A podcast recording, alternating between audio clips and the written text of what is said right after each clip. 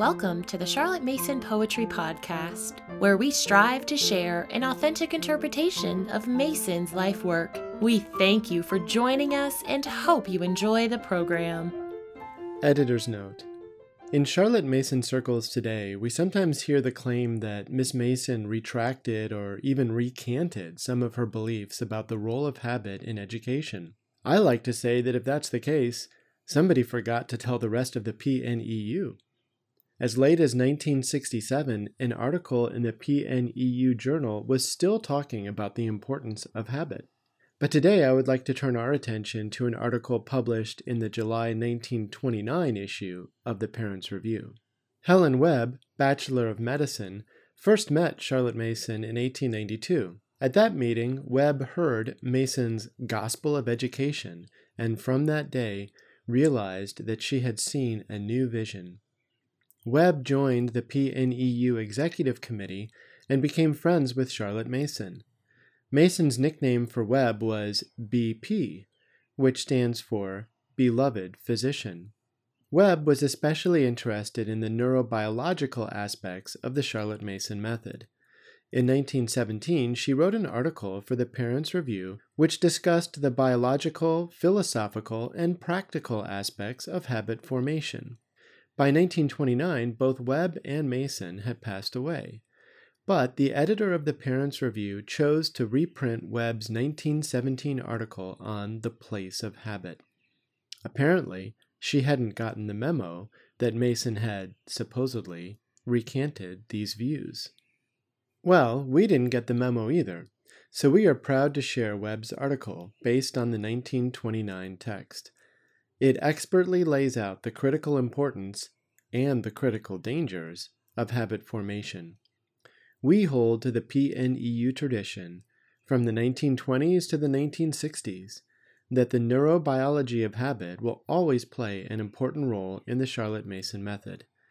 We hope you enjoy the insights and perspectives of this vintage article. The Place of Habit by the late Helen Webb. You have two aims to pursue, each without sacrifice of the other. First, that the child shall grow up with firm and promptly acting habit, and second, that it shall retain respect for reason and an open mind. Lord Morley. If one did nothing more than read these wise words, long ago written by Lord Morley, attention would have been turned to the chief issues connected with the question of habit habit, which controls the whole of life, and from the first, whether we will or no, begins to take possession of the child. That fine chain which Dr. Johnson truly says is too light to be felt until it becomes too strong to be broken. Every child born into the world is a person, a human being full of potentialities, which life will make manifest as time goes on and opportunities are given. In acting our part towards each, some of our earliest duties are those which relate to the formation of habits. The body with which the infant comes should from the first be so nurtured and trained that by the time he has put himself in relation with the main facts and interests of the world which he sees around him, and is ready to act independently, he will find himself the owner of a healthy body, habituated to respond reasonably to the ordinary surroundings encountered in his daily life. When the great grandparents of today were children, the good child of early and mid Victorian days was the methodical, overtrained child, in whom originality ran the risk of being stifled for the sake of order and decorum. To be obedient without question, and not to disturb the grown up people, were counted as among the very highest virtues. The Lucy Deanes were admired, while the Maggie Tullivers met with little charity. The natural outcome of such ideals was, in the next generation, the naughty child, the spoilt child. Average parents, having themselves suffered from too much suppression, hesitated to submit their children to the same, and so troublesome, disobedient children, a burden to themselves, and the terror of friends and relations became alarmingly common. Me, this unchartered freedom tires. I feel the weight of chance desires. was, with these, a common and wearying experience. Now that these have become the parents of today, a new and better vision is coming to them. And they recognize the truth of what is embodied in Lord Morley's words. They realize that their children ought to grow up with firm and promptly acting habit, but that in their highest development they should retain respect for reason and an open mind.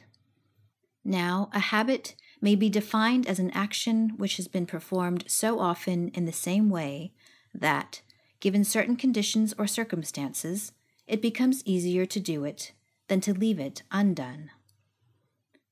In older children and on through the rest of life, it is rare to form a habit which has not been initiated by what may be called an inspiring idea.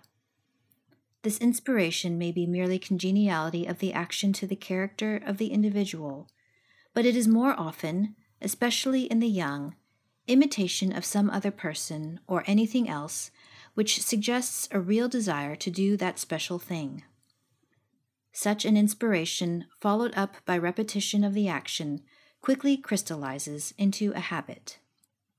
In the young infant, however, nothing more is required than a few repetitions of an act once performed to develop habits of a firmness such as, if unsatisfactory, will fairly baffle the ingenuity and patience of the majority of parents to eradicate. The newborn baby is an intense conservative, and we may all have observed how, even to the little child, the fact that anything has already been done or done in a certain fashion forms the most powerful reason why events should ever after follow the same course. This is the reason of all the misery of nurse's evening out. The mother has not realized exactly all the details of the process of going to bed, as usually carried out by the former, and baby feels the very foundations of the world to be shaken because an unfamiliar order is followed. He is not accustomed to it, therefore, it is wrong. What does regularity matter now? says someone. Baby is so very young. We shall be more regular afterwards when he begins to notice more. But his nerve cells are noticing from the first day and learning to respond to all kinds of familiar stimuli, and only require to be regularly exercised in one direction or another to become automatic in their action, and so carry on the minor matters of daily life wholesomely and without friction. No infant is therefore too young to be properly trained, and his education whether we will or no, for good or evil, begins at birth. If, from the first hours of his life, he does not form right habits, he will form wrong ones. And once he has done the latter, the battle will be hard. If we have allowed it, we shall assuredly reap the whirlwind. In young infants, we need never be afraid of establishing too many good and useful physical habits because all that we can so secure are an investment for the future. They set in order the machinery of life and so subserve health and make for nervous stability. They do not risk the power of free choice in wider action, as may be the case with many habits later on. As the child grows older, the fact that inspiring ideas are constantly the initiators of mental habits must never be forgotten just as food eaten with appetite is more easily digested than that which, though excellent, may be disliked. So the appetite of the mind must be remembered and allowed for. Moreover, all the juice, so to speak, should be sucked out of new ideas, and the performance of new actions before they are allowed to become mechanical. In the neglect of this last lies the danger of any learning which is reduced to that mere memorizing, without interest or thought, so dear to the parents and teachers of past generations in the tasks they were in the habit of setting children to drone over. Mental food is best assimilated when introduced by curiosity and living interest, which are other names for intellectual appetite. Habit is also a great storer of nerve force. To make habitual as many as possible of the minor acts of life means the education of certain nerve centers. These learn to carry on processes essential to bodily health and daily good behavior, without making too frequent demands on those higher centers, which should be free to attend to more complex matters. This gives strength and balance to the whole nervous system and makes the individual, as he develops, able to go further, both physically and mentally, than would otherwise be possible. It helps, in short, to establish greater nervous stability. The best type of nervous stability in a fully developed human being is that described as mobile.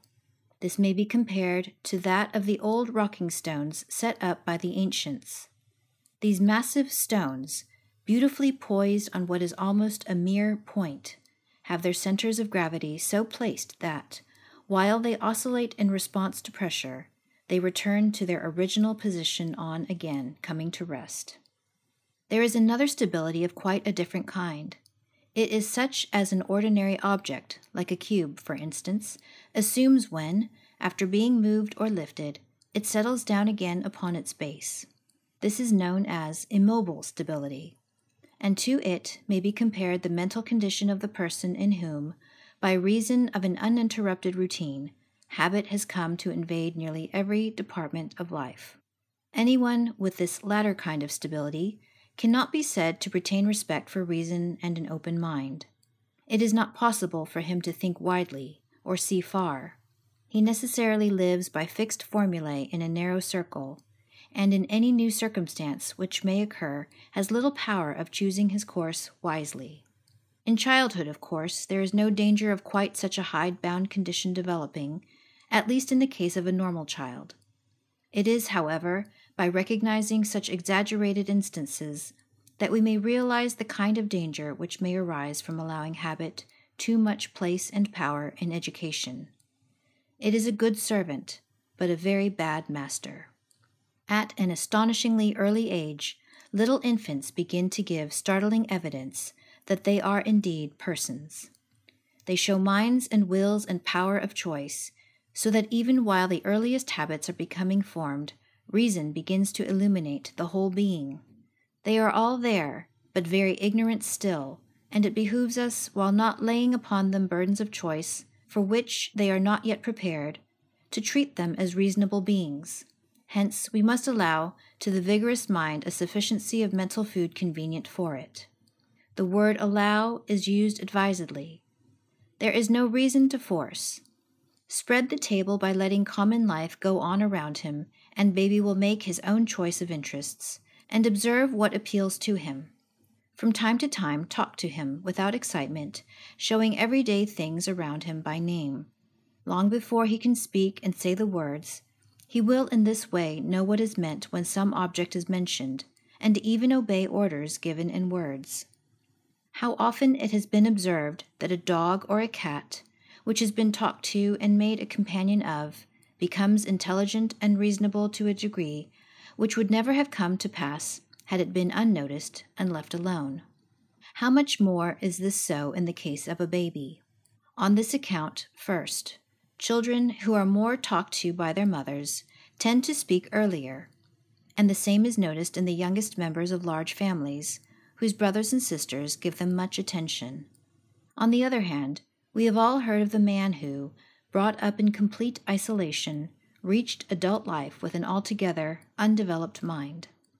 We must not leave the subject of habit, especially in the National Baby Week, without reminding mothers and nurses what an important piece of furniture is the nursery clock, and how great a part punctuality plays in both the mental and bodily health of a baby.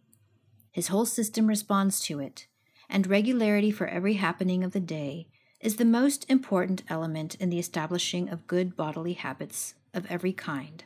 Let baby have, with unvarying punctuality, his food, his bath, his bed, with his long quiet sleep in the freshest of air, and everything else which concerns him, and you will, if heredity does not happen to be too strong against you, send him on into life with a sound, reliable constitution.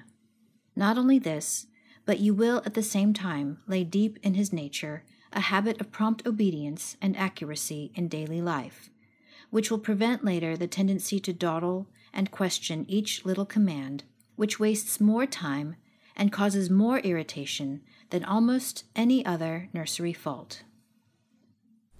If you have enjoyed this episode, please leave us a rating or a review on iTunes. Thank you for listening to the Charlotte Mason Poetry Podcast. We hope you enjoyed the program.